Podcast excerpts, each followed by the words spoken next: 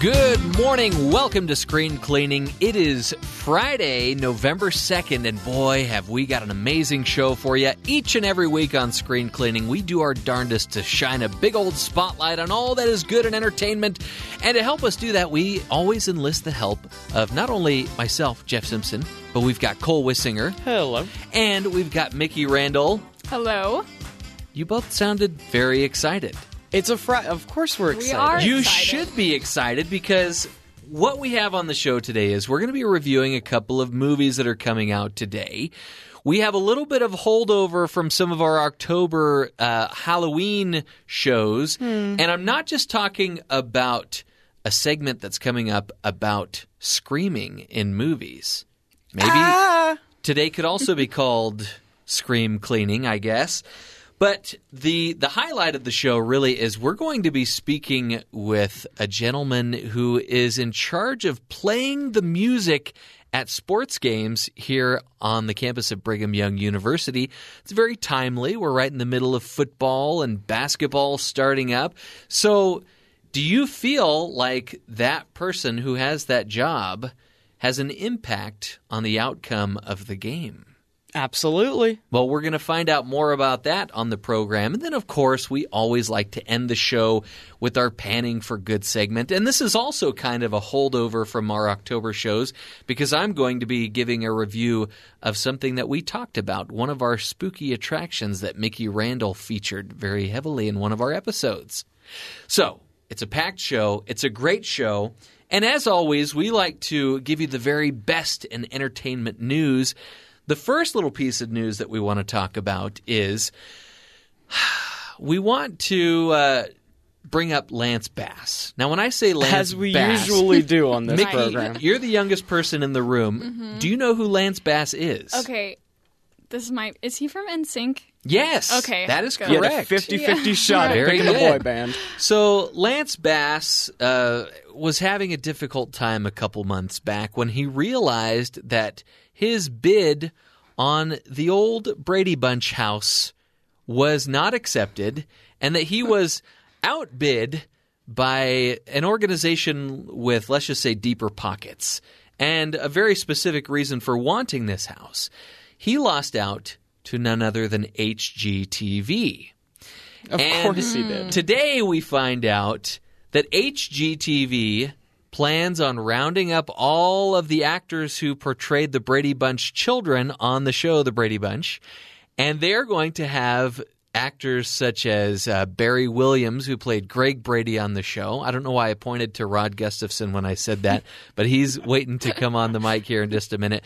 They're going to round them up and the Brady Bunch children are going to renovate the house to the point where I assume it's going to look just like the Brady Bunch home from the show that everybody knows and loves. Or as close as a bunch of professional contractors will behind the scenes as we see the Brady Bunch Right children now, let's take a quick to- clip of of of Greg Brady holding, holding a a hammer.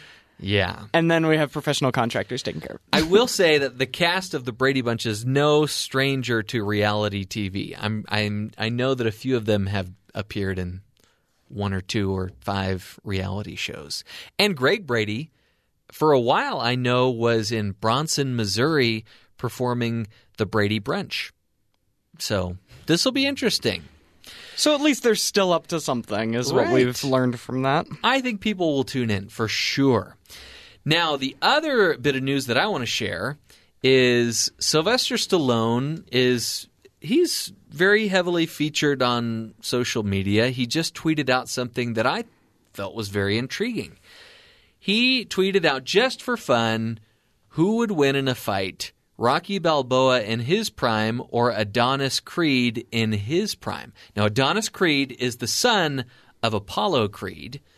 And uh, Cole, who do you think would win in a fight between the two? I'll take either Creed over Rocky. Really? For sure. Because Now, if you watch the films, then you know that you're wrong and you're right. Right. Rocky was one and one against Apollo, but we never got to see him fight his son because he's old. But we remember in the first Rocky, he was he was very much looked down upon in his first and second fights with Apollo because he was already past his prime.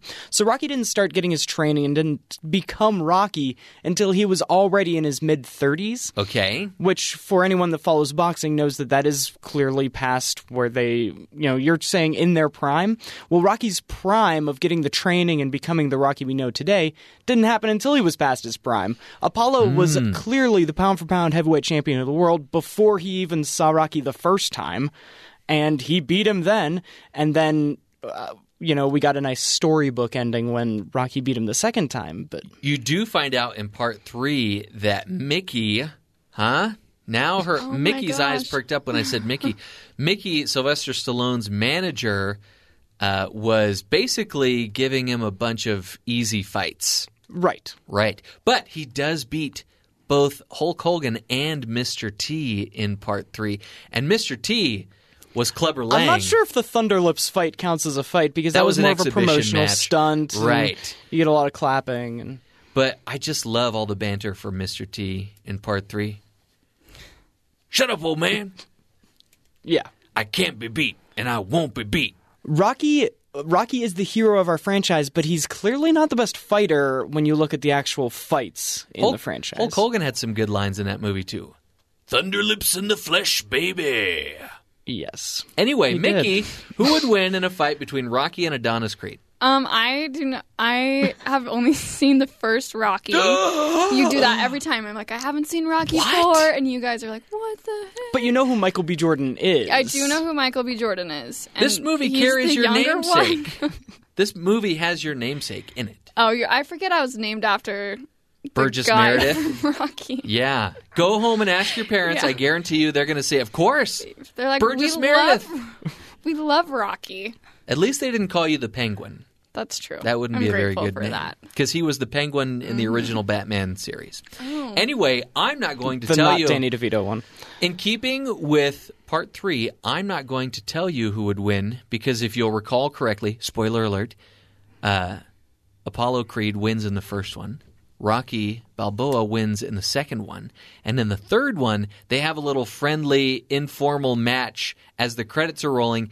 And just before they're about to hit each other, you get a freeze frame, roll to the credits. You never find out who won that fight. Rocky 3 is one of the best rom-coms ever if you just take it between Rocky and Creed Rom-com? falling in love and Interesting. the moments on the beach and Okay, well, um, Cole, uh, why don't you tell us your bit of news that you are excited for? I want to keep talking about Rocky for a second. So, Michael B. Jordan, Mickey might not know who Adonis Creed is, the fighter, but you definitely know Michael B. Jordan. And if you follow Ellen DeGeneres' social medias, you also have seen pictures of how uh, in shape Michael B. Jordan is for fighting as he gets ready for Creed 2. He was the temporary king of uh, Wakanda. Wakanda. Thank Yeah. you. Wakanda forever. Yeah. I could remember the forever part of that. I just couldn't remember the Wakanda part, which is kind of the key part. Anyway. So, Ellen DeGeneres had on um, the gal that beat Serena Williams in tennis, Osaka, the Japanese tennis player, and Yep. they talked about how much Michael B. Jordan is attractive. And so Ellen tweeted a shirtless picture of Michael B. Jordan, and Michael B. Jordan responded to that tweet with another shirtless picture of himself, like adding um, Osaka and saying, "Hey, if you want to come to the premiere." Um, I'll save a seat next to me. And he'll be shirtless. Um, Well, we can only next to her. hope. And so, again, if you've seen pictures of Michael B. Jordan, Jordan, and then you pictures know of old man Sylvester Stallone, you know who's going to win that fight. See, you know, you bring this brings up an interesting thing because Rock the movie Rocky Balboa is basically this hypothetical: who would win such and such a boxer in the movie? ESPN or, like does Right. their math things. So maybe he's putting in a plug for Rocky Balboa, which I would think is the least, or not the least of them, but certainly the least The watched second of them. to least of them. I anyway, think. all right. So tell us about your piece of exciting news. I guess. I mean, it's not exciting when you compare it to. I love talking about Rocky, but uh, this week, before we get to talk to you next time, uh, this Tuesday will be Stranger Things Day.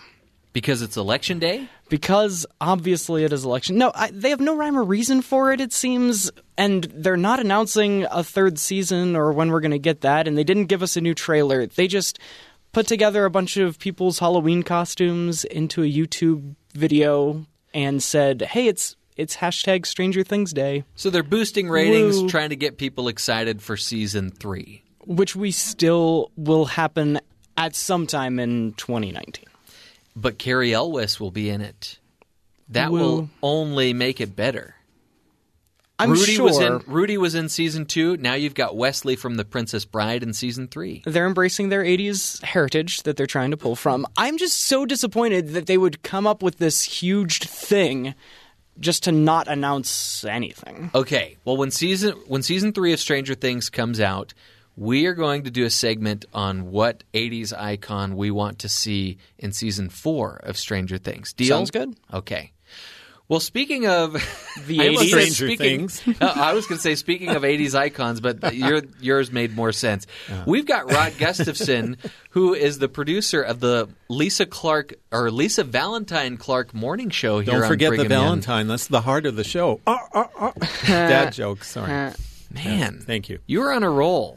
We should have you back more, but we've got you here today because there are two big movies that are coming out today. One of which you saw, Mm-hmm. one of which I saw, and we would like you to share your review of the film. That has the 80s icons in it. Yeah. Bohemian Rhapsody. Okay, guys, so here's how old I was. When my buddy in high school was listening to Queen, he had Night at the Opera, you know, the famous LP, the LP record, round black thing. Mm-hmm. Thank you for translating, by It the way. wasn't even that. It was on reel to reel. Reel to real, if you can For believe reals? it. Yeah, yeah, for real. Okay. Yes, thank you.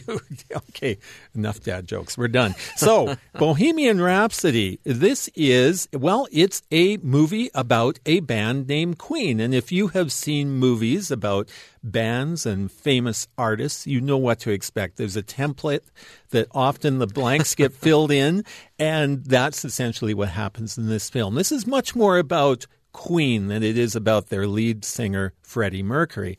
Although th- that certainly plays a prominent part of this.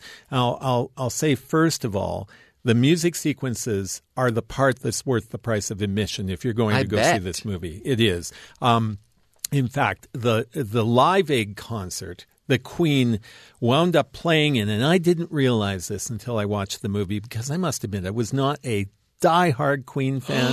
I liked I like their music. Whoa. But I can't say that, you know, I knew everything about them, but they were very last minute into Live Aid because of all the little quarrels and stuff that were going on within the band. But it, that bookends this movie. There's a little scene at the beginning, and then there's a whopping 15, 20 minutes where they play their songs at Live Aid at the end. Done very, very well. So that part of it and many other scenes within the movie are quite good. Um, music scenes within the movie. I mean, it's a lot like uh, Love and Mercy we were talking about Yes. earlier. Well, it- where we watched how the Beach Boys made all those cool sounds. Well, in this film, we watch how Queen made all those cool sounds and, you know, how they came up with the idea of We Will Rock You and the idea of audience participation and all of this. All of that's in the film, and it's really interesting, and that really kept my attention.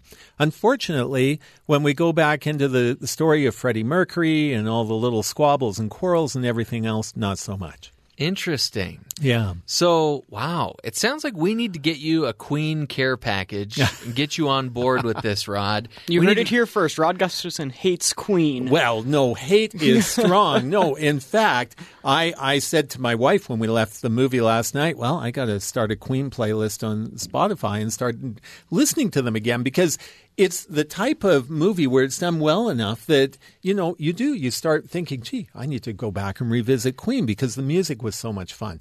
It, part of the issue with this film, first of all, they had offset quarrels too. There was a director problem. And you can kind of tell when you when you watch a movie and you're thinking, okay, the, the the little Lego blocks just aren't fitting together very well. And there was there was an issue with the director that dropped out partway through the project. They brought in another guy to finish off the project. So that's one of the issues. The other issue is you at the end of the day you don't feel and, and i've said this over and over if you don't feel empathy for your protagonist you've got a problem with hmm. your movie I don't feel a whole lot of empathy for Freddie Mercury after watching this movie. Oh, He's no. he just seems like a narcissistic, kind of immature, dealing with all of these issues in his life, and um, and you know, again, that could be a direction thing, an interpretation thing. Believe it or not, I never met Freddie Mercury, so I really can't say. But based on this movie, you know, unlike, uh, for instance, Joaquin Phoenix playing Yeah. Johnny Cash. And I don't really like Johnny Cash. Never. I like Queen's music better than Johnny Cash's music. But at the end of that movie, I felt for Johnny Cash. That the empathy was there in spades. It's not there in this one. So it's inverted. Your feelings are inverted. Whereas you love uh, Freddie Mercury's music, Mm-hmm. you don't necessarily care for him, but the opposite is true for Walk the Line. Yeah, well, and that's that's how the movie left me feeling, at least. Yeah, certainly. So, Well, I've got something to cheer you up because right. I also went to the movies and I saw The Nutcracker and the Four Realms. do do do do do. So, I yeah, I wanna set obviously the there's a lot of music here. in that movie too. I would assume. Yeah. I want to set the stage here for you. It's November, which means that all the movie studios are going to start rolling out with their Christmas movies, trying to get another crack at establishing the next Christmas movie classic. The dysfunctional family Christmas movie, I'm sure, is on its way. But anyhow, go ahead. But and if they can't get the next movie, uh, Christmas movie classic, then they're at the very least interested in just getting a quick and easy cash grab by making these remakes of already established Christmas movie classics. Now, I, I realize that may be a very cynical or Grinchy viewpoint, and you'll notice I use the word Grinch because that's another remake that's coming out next week. But I honestly have not seen a Christmas movie classic released since 2003 when the film Elf came out, starring Will Ferrell. So, watching this film was kind of like unwrapping a knickknack. I didn't ask for it, I wasn't expecting it, but it's good enough to keep you amused until something else better comes mm. along. All right. So the the Nutcracker centers on young Clara Stahlbaum, who whose mother has just recently passed away, and she chooses to cope with it by heading to the attic and engaging her imagination. She thinks this is preferable than dealing with it in her father's way, which involves living up to others' expectations by making an appearance at a Christmas Eve party. And so she kind of goes begrudgingly, and the silver lining in the evening comes in the form of a gift from her godfather Drosselmeyer. Morgan Freeman portrays him, and he's kind of wasted here, or drossed, if you will, in the role. And the gift is a pathway to an elusive key which will unlock another gift given to her by her dearly departed mum.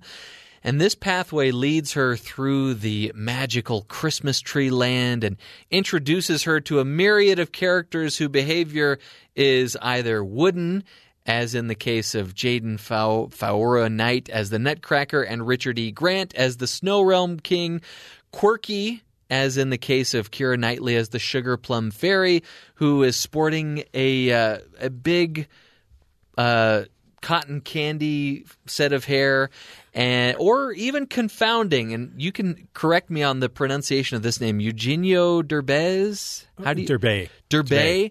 He's the Flower Realm King, and his behavior is just bizarre. Uh, my question is: Is this game available on iOS and Android devices? Sounds That's like a video sounds game, like, huh? yes. So the, these are the three realm rulers, and they give her a quick history lesson in the form of ballet, which is very fitting. And they enlist her help. As it turns out, the same key that Clara is seeking will also restore balance to their world, which has been upended by Mother Ginger. Helen Mirren, the other uh, acting veteran who seems out of place in this film, the ruler of the fourth unspeakable realm of amusements. Now, that's the gist of the story. And speaking of the story, I imagine that critics and fans of the Nutcracker are going to take issue with the fact that this film's plot deviates quite heavily from the source material, which to me is okay because the story of the Nutcracker has always been my least favorite part of the Nutcracker. Yeah. And I don't think I'm alone on that. I, I feel so. I feel like the story here is a bit of an upgrade. Um, obviously, the star of the film and of any iteration of the Nutcracker has always been Tchaikovsky's score and e- even the ballet that accompanies it. But luckily, we get a healthy dose of each of these in some of these key scenes, like I mentioned, the the history lesson via the ballet, and then during the credits, you get some really quite uh, incredible ballet sequences. Um, I was wondering. So there is dancing. Yeah, part of the absolutely. integral to this movie. And Okay. thankfully, they give us a break from some of the overwhelming and unnecessary CGI scenes that appear throughout the movie, um, and th- it helps remind us why this has why this story has endured for over a century now. Hmm. Highest marks should be awarded to Mackenzie Foy, who plays Clara. She is one of the actors that tricked me into thinking that she was British. She is not, but she is a fantastic actress, as well as the production design, which is at its best when it's grounded in the human realm. And I wouldn't be surprised if it's nominated for an Academy Award for production design and may, and probably costume design as well. Now, is the Nutcracker in the Four Realms the next Christmas classic? Probably not, but at the very least, it had the rare distinction of seeming shorter than it actually was, which is very rare these days for me. It didn't necessarily leave me wanting more, but it also didn't outstay its welcome. Hmm, very nice. So uh, there's my kind of mixed review for the Nutcracker and the Four Realms. And I should mention, Bohemian Rhapsody is rated PG 13 for about every category that they have for Yeah. PG 13. So, parents, be wise, be careful. Nutcracker is PG. This film, if you thought the clown in the movie It was scary, I would venture to say that there are four clowns in this film that are far creepier than the clown in the movie It. Hmm. So I was Really? I was really freaked out. Yeah. So beware, parents, if your kids are scared of creepy clowns, as most of them tend to be these days. Or if you're the one scared of the creepy clowns, Jeff. Hmm. I, I was I want to I was trying to make kids out there who are scared of clowns feel better. Right. I wasn't, you know, up at night Well- terrified of the clowns or anything, but they did have an impact on me. Did they make you scream? I love that segue, Cole, because one thing that I did notice when I was watching The Nutcracker in the Four Realms is there is a very familiar scream featured in this film as well as many other films. And we, that's a good impression, we sent out Mickey Randall to give us a little more information on this very familiar scream. Okay, you've probably heard this sound before. I know, you just heard that and you're thinking, where have I heard that before? The answer is probably everywhere. It's actually a stock sound effect called the Wilhelm scream that tons of filmmakers use is kind of a running joke. So, the first movie to ever use it was called Distant Drums in 1951. And in this movie, a bunch of soldiers are walking through the Everglades, and all of a sudden, one gets attacked by an alligator, and then. Most historians believe that the scream was actually voiced by actor Sheb Wooley, but it was actually used repeatedly in movies like The Charge at Feather River in 1953. Now, The Charge at Feather River was a western in which a character named Wilhelm gets shot in the leg by an arrow and makes this noise. So, after The Charge at Feather River, the Wilhelm scream sits in the Warner Brothers stock sound effect library for a while until sound designer Ben Burtt picks it up and uses it in a little film you might have heard of called Star Wars. Ben also gives it its official name, the Wilhelm Scream, attributing it to this character from The Charge at- at Feather River, and therefore cements the scream in pop culture history. Both George Lucas and Steven Spielberg like to use the scream, and you can find it in a number of Star Wars and Indiana Jones films. And they are not the only ones. Listen carefully when you're watching movies like Poltergeist, Aladdin, Toy Story, Men in Black, Titanic, Pirates of the Caribbean, Lord of the Rings, The Sandlot, Juno, Avatar, Captain America, The Hunger Games, and so many more. Seriously, that's just the beginning of the list.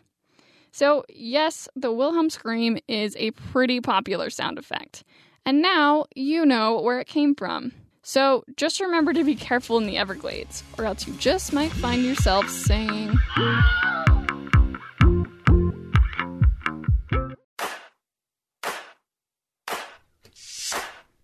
Ooh, good song. One that you might hear at a uh, football stadium or a baseball stadium, which is inter- interesting because our next guest happens to know something about that. Everyone knows that without music, the world would be flat. Get that? So, what would a college or professional sports game look like without music?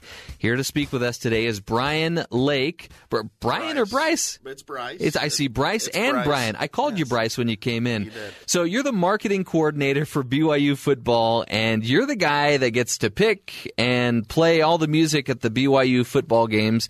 Welcome to Screen Cleaning, first of all. Well, thank you for having me. It's great to be here. so you said you've been doing this for how long again? Uh, full time, almost full four years. So I did a little volunteer work in my undergrad here at BYU, but uh, yeah, four years full time. So So I'm super excited to talk to you, and this just sounds like the coolest job in the world. I'm sure there will be there are plenty of people out there that would love to have this job. yes, I get that often. so obviously there was a time, you know, at sporting events when music was not an element of the game, right? Yes, like way back correct, when. And over the years, obviously, it's it's uh, played a bigger part in that. What exactly? What role does music play in sports? You know, it's interesting that you bring that up. I think actually the New York Knicks this year, uh, a few games back, tried to do a game without any That's right. Yeah, in the yeah. first half. And even the players and everybody was commenting how weird it was and how odd it felt. Um, so back to your question, I mean, music plays a huge role.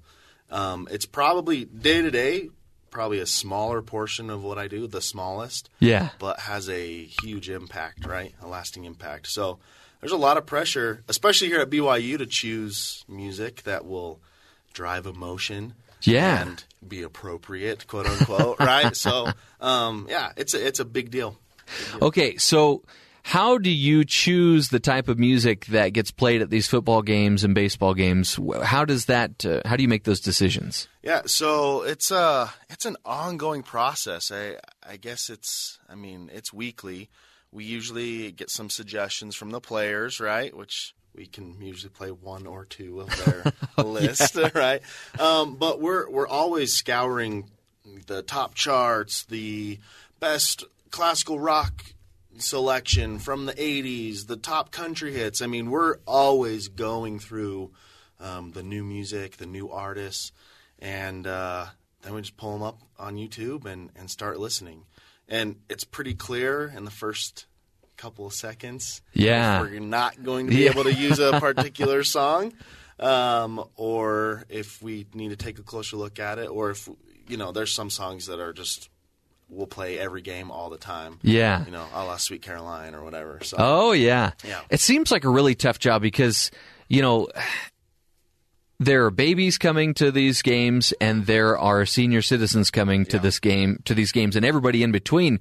So are you shooting for a, a particular demographic? Because I know it's virtually impossible to please everybody. It it is, um, and and we we get our share of complaints. Um, but you know, we we have to find a balance, and and I think more particular than playing one song that's going to please everybody, we need to play a variety of songs that throughout throughout the game or the event, somebody's going to find something to relate with, and and you know uh, have a good emotional attachment to. So sometimes we have to play some hip hop beats for the players, right?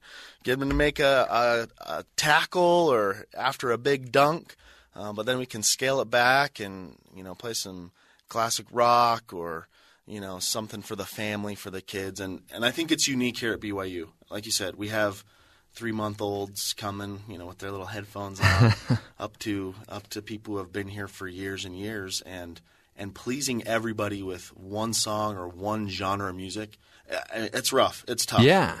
So- So there are times when you're more focused on the players and other times you're more focused on the fans. Yes, although we err on the side of the fans, right? Um, Right, yeah. We, we err on the side of our customer, our client, and and we realize that they're paying and uh, looking for a family environment at these events, at these games, and so we try to provide a good experience for them. Um, so we, we err on that side and and try to keep them happy and and and moving right along. So Let me ask you your opinion on this. How much how much of a, uh, a role do you think the audience plays in the success of a team? In other words, you know, let's say they're down. I'm gonna, I'll in a minute here, I'm going to give you a few different scenarios. But uh, let's say they're down, and it, it, is it possible for the audience to basically resuscitate the team with their cheering? Yes, I, I mean you're asking, you know, uh, a very opinionated guy Yeah. in this in this market, but absolutely. Um, and in talking with players and coaches alike, they feed off of that energy at at home, especially, um, and they can feel it, and and I think it has a great impact on on the performance of a team when they feel that you know sixty thousand plus fans are behind them and and really cheering for them. And so, take the, taking that one step further, anything we can do from a production standpoint to maintain that emotion in the stadium or elevate it or I don't, I don't want to say manipulate it, but that's, that's Sure. essentially what we Yeah. do with with the music and the song choice that we select is we can play with the emotions of the crowd a little bit to hopefully keep our team Yeah. on their toes. So Okay, let me give you a few different scenarios here, and you answer me with a, an example of a song that you might play in this scenario. Okay, Okay. so let's say, um, let's say the the BYU Cougars are down, and there's you know maybe three minutes left in the fourth quarter, and they're down by a couple of touchdowns. What is the type of a of song that you would play in that scenario? well, I can tell you what I wouldn't play. Okay.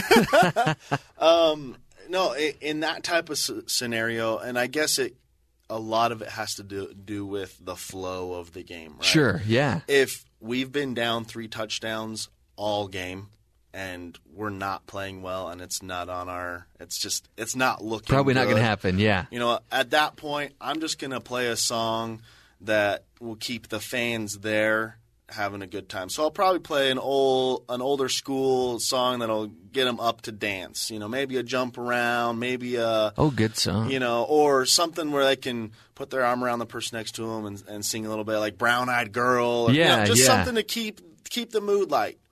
If we've been down by six touchdowns and we're making a big comeback, Ooh, this was going to be my next question. See, the so momentum. yeah. It's, it's the momentum, and so you have to play to you have to play to the game, um, and so you'd probably pick something a little bit more.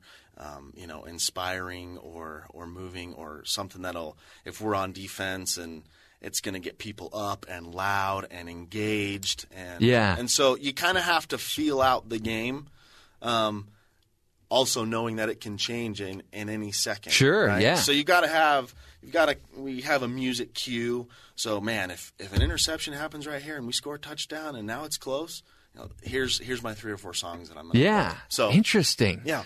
Okay, now my next one is do you have any type of opposition music? What I mean by that, like if you're at uh, a baseball stadium and uh, a coach on the opposing team comes out to converse with his pitcher, Absolutely. usually it'll be like, you know, dun, dun, dun, Yeah. Darth Vader, you know? So what, what's, what type of opposition music do you have and when is it appropriate to play that? Yes. So we we absolutely do, um, and that's part of the gamesmanship.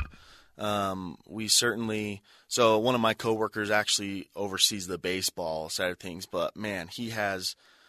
Anytime a pitcher is changed or there's a, a meeting at the plate or whatever, you know, he has bye bye bye from NSYNC or, you know, happy Awesome. trails or, or whatever it is. Or, man, if the coach just keeps coming out to talk to the umps or the, the referees, you know, we can play the Jeopardy song or, you know, Yeah. there, there's certain things like that.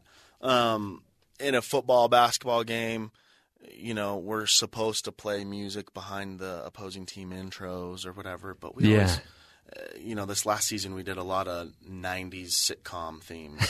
so I played like, like, or even older. I played like Matlock or The Simpsons, Yeah. like theme song behind the opposing team. So, yeah, there's music, but it's kind of weird. Makes the fans chuckle a little bit.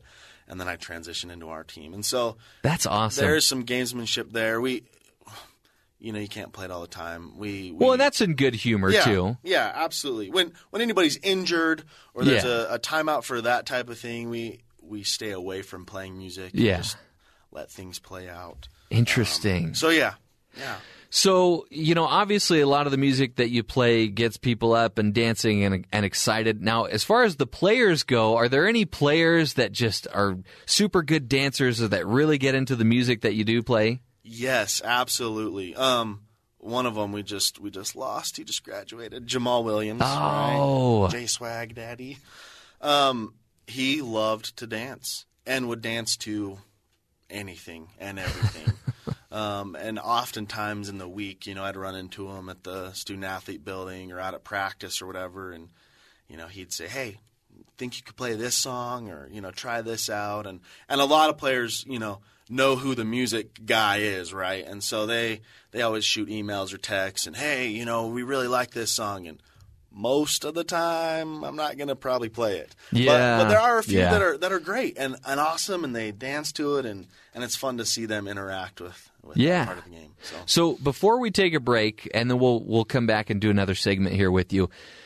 Yeah, I know uh, Palikiko was saying that you're really into movies too, and I'm just curious to know what are your favorite sports movies, or in what movies have they played the best sports music? Man, you know, favorite sports movies right away is Remember the Titans. I mean, just an instant classic. Um, I also loved uh, The Rookie. That's a great sports movie. Um, but a lot of the music that we actually use in sporting events doesn't come from sports movies. Really? Yeah, we use a lot of uh, cinematic trailer, high action, high pace, high Yes. intensity. So uh, stuff from Transformers movies or like the Bourne movies, right? Yeah, yeah. Um, it's it's music that, that plays with your emotions and gets you uh, exci- it gets you to feel a certain way, excited or or intense. Yeah. And so we use a lot of that actually.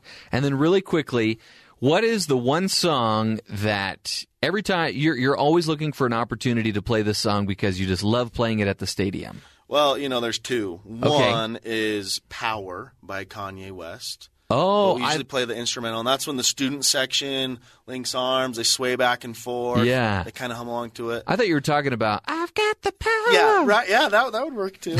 and then the one I always look forward to playing is All I Do Is Win, um, because that usually means we're going to win. And so that that's always a good one to play.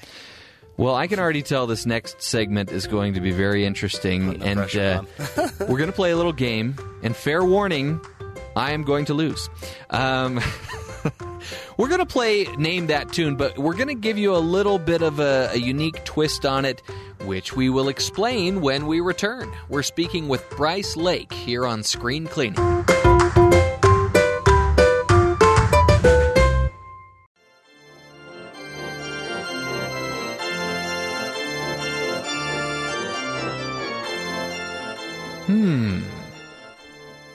Sir, oh, okay. Now I get it. See, you would have won because you probably knew what that was before. You know, it took a minute. It did. It took a Yeah. So I uh, welcome back to Screen Cleaning. I'm sitting here with Bryce Lake, who's the guy that uh, he's in the, the marketing department at BU or the marketing Athletic athletic marketing. Department. yeah. Yes, but uh, he one of his responsibilities is to select the songs that uh, are played at the BYU football games, the BYU women's softball games, and then also Men's the, the men's basketball, basketball. Yeah, and so we've had a good time talking about uh, his job here on the show. Now we thought we'd continue the fun with a little game that is familiar to everyone, which is Name That Tune, but we're going to put a little unique twist on it. I, I mentioned during the break that my favorite team is the Los Angeles Dodgers, and You mention it a lot, Jeff. Really? Oh, I okay. Well, I'll probably mention it more. Uh, there's a sweet old lady at Dodger Stadium that plays all these popular songs on the organ, and uh, it always makes you laugh and think like, is she really playing? You know. Happy by Pharrell, Pharrell Williams, and I didn't know anybody would play that on an organ. So we're going to play Name That Tune, Organ Edition. And Cole, you're going to explain how this is going to go down. Yep, we're, just going to take some turns. Um, we're going to start with Jeff and ease him in slow, and then I'll give each of you uh, a chance to guess some music you might not normally hear on that baseball style, sports style organ music. Okay, is there a steal? Like if I don't know it and, and Bryce does know it, does he get to steal it? Absolutely. Okay. See, now you're putting the pressure on it. And this is the hot seat now. and I'll be keeping track of scores. Ugh. So we will know at the end. All right. So All like I said, let's- I'm going to easy and slow, Jeff. You're going to go first. And How then much time do I have on each one? Like, uh, They're about 30 seconds of music. okay. I think you should cut me off after like 10 or 12 Oh, I will. seconds. Okay, Yeah. cool. All right, let's do this. All right. First song should be familiar. Charge. Exactly. Very good. I don't know any other Very name for it, but Charge. Yeah. The Charge song. Yeah. Okay. Cool. That was easy. I hope I get as easy of a song selection. no, only the, the most difficult songs for our guests. Well, I, I mean, I have to be fair. I have to give him an easy one as well. And All so this is going right, to be all right. a crowd favorite.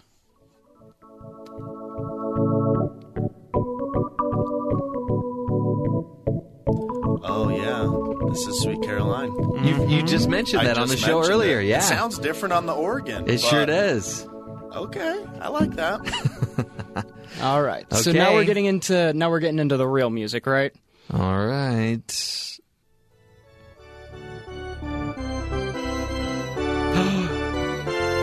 yes.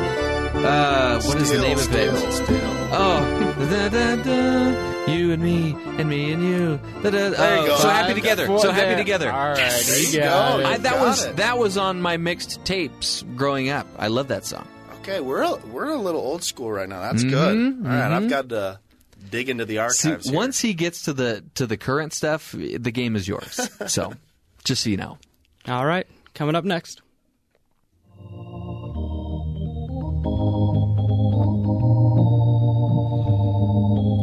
Yes.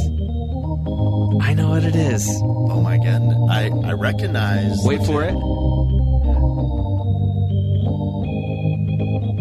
Palakiko knows it.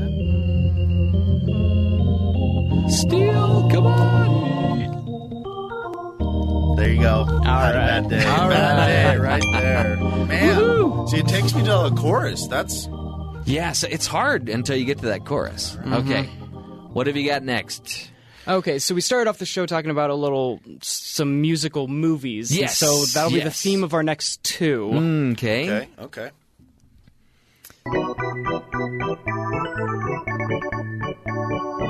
Fiddler on the Roof. Uh, if I were a rich man. Mm-hmm. Okay, I, a little bit of an unfair advantage. I played Tevye in high school Okay. in There Fiddler you on go. the Roof. So this is in your blood. Yes. Okay. I've never heard that on the organ though. That is so funny. And there's Wow. the part that everyone recognizes. Yes. The dee-dee-dee-dee. Yes. Oh, Okay. thank you for putting that on. That takes me back. All right, another movie. Okay.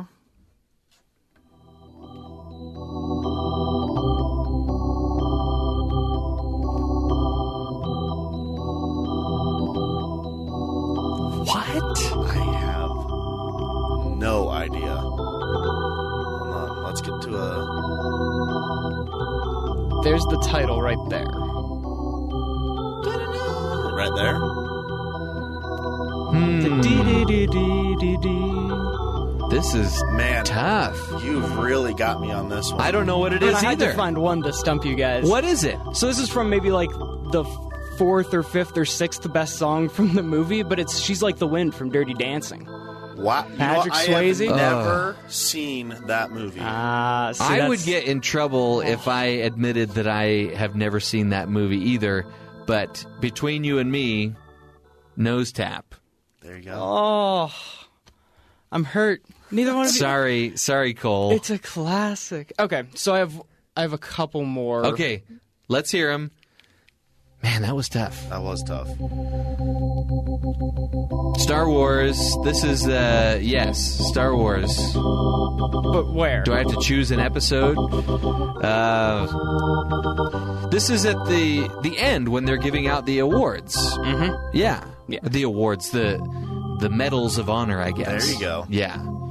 I like this because at first it kind of sounds like a wedding march. It does. especially played on the organ and all. I guarantee you there have been some Star Wars fans out there who have played this at their wedding. as they walk I down the guarantee aisle. you. I, yeah, I would not be surprised. I would not. If you've be got like Star all. Wars themed living rooms, you probably had a Star Wars wedding too. is that a thing? I Star think Wars so. themed living rooms? I know there, I heard of, of a dentist one time that had like a Batman themed dentist office. Okay. Like it was the Bat Cave.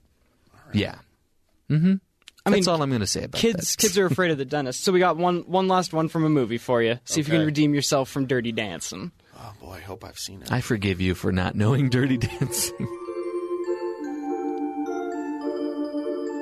Is this a horror movie? Sounds like it with organ, huh?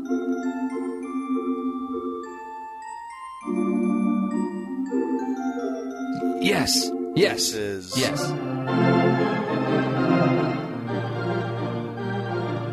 I have no idea. I've Hold on. stumped the guess. Give me, give me a, Bare necessities Oh, right there, there it of is. I Mother can hear- I'm Nature's talking over it. recipes. a Jungle Book. Right? Oh my goodness, I love that movie growing up. At first, though, I thought it was like a creepy clown did. movie. It did. It sounded very creepy. wow. Okay. Do we have a couple more? I can do one more. Let's do let's do one more. I think we have time for that. Okay. And this let's just say this is a, a Free fastest for all. buzzer question. Whoever Yeah. gets it first.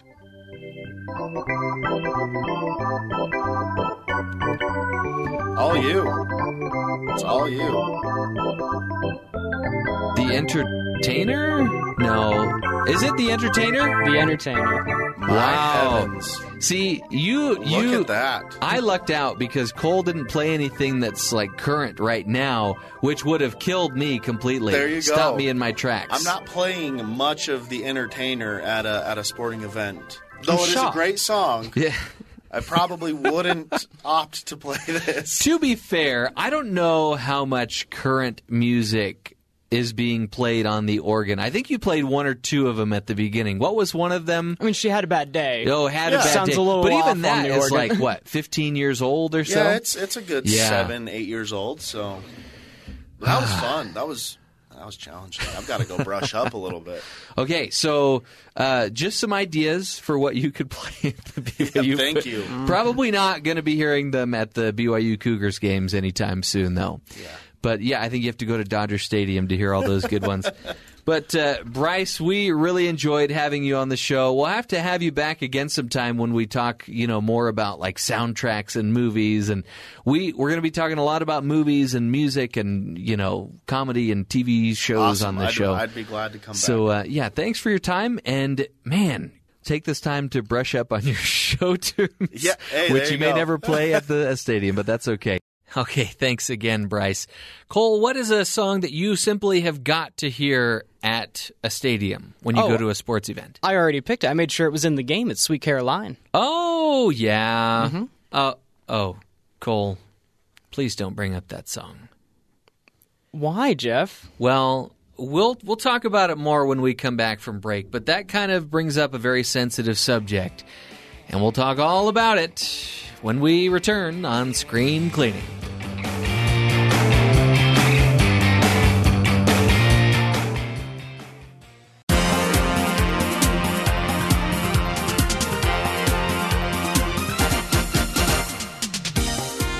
Gee, I wish that music would uh, actually cheer me up like it normally does.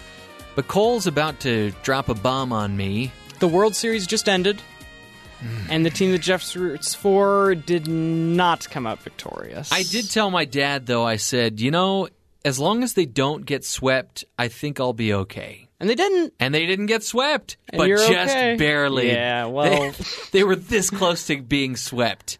I mean, I knew when you have to go to 18 innings to win one game, you're not going to win the World Series. But it was such. I mean, they get to go in the record books though for that one game that That's they true. did get. They were the winner of the longest postseason game in the history of Major League Baseball. length and inning wise and on my last nerve wise trying to watch it I did stay up. that's good for you I, I missed basically the first game because it was basically two games. I missed the first game and caught the second game and stayed tuned in in time for extra innings Right. and didn't know what you were getting yourself into. So baseball did just end. The NBA and NHL are just getting going, and the NFL is in full swing. So that's why we wanted to bring this stadium music topic to the show today because screen cleaning talks about anything that you can see on a screen, and that includes sports. And there in the month of October and here in the beginning of November is the best, well, maybe second best sports month of all time. and the best being October. The best would be actually April. The month of April has the NBA and NHL playoffs getting going. Baseball comes back. The NFL draft happens, which is the next closest thing to watching an NFL game. The Masters are on, etc. Wow, that's a good point, Cole. It's a lot of sports in one month. There are a lot of sports. If you're a NASCAR kind of person, October is also your month because the chase for the cup is getting going. So speak comfort to me, Cole. There's a lot of other sports you could watch now that baseball's done. Okay.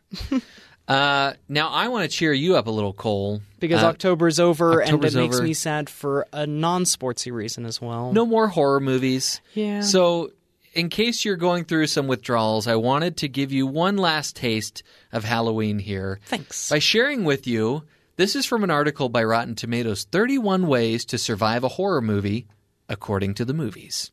Oh. Now, there are 31. I won't give you all of them, but first and foremost, you want to service your car. The car in these movies always runs out of gas, which is another one on the list, or it breaks down at the worst possible moments. or it just won't start for you. Or you've, or you've misplaced your key. You don't have the key when you need it. Or if you do have the key, you've all of a sudden forgotten how to insert it in the lock of the car, so you can't even get in the car. It's true. Remembering where your ignition actually is is yes. important. Don't investigate strange noises. Oh, never. Yeah, if there's a strange noise, I'm out of there. I'm out of there. It's usually in the basement of your own home, especially, and so just Right. stay upstairs. It's fine.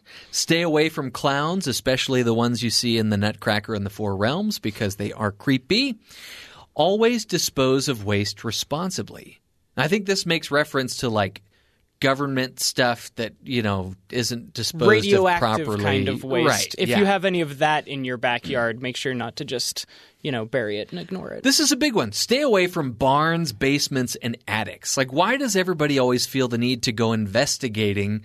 You know, because they hear "Oh, strange noises. Yeah, stay away from both. It's a big no-no.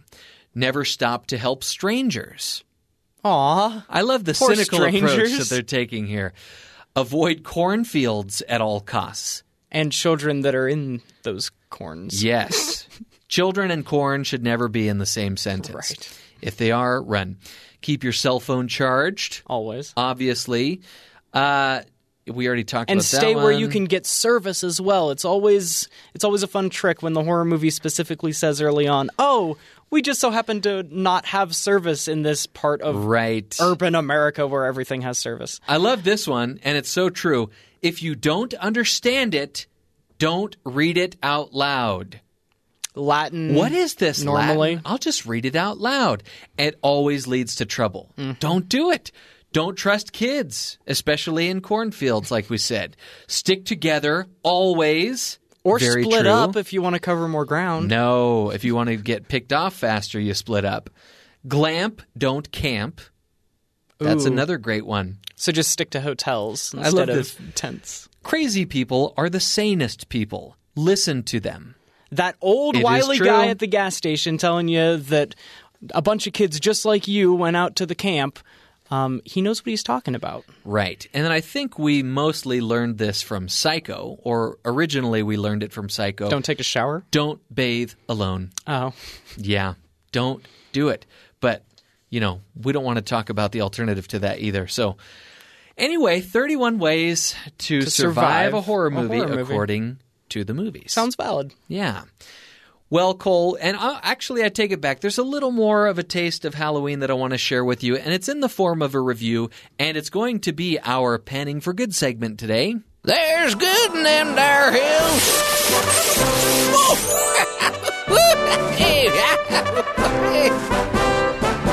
A couple weeks back, we did an episode on scary attractions or Halloween attractions, right? And there were three parts of that.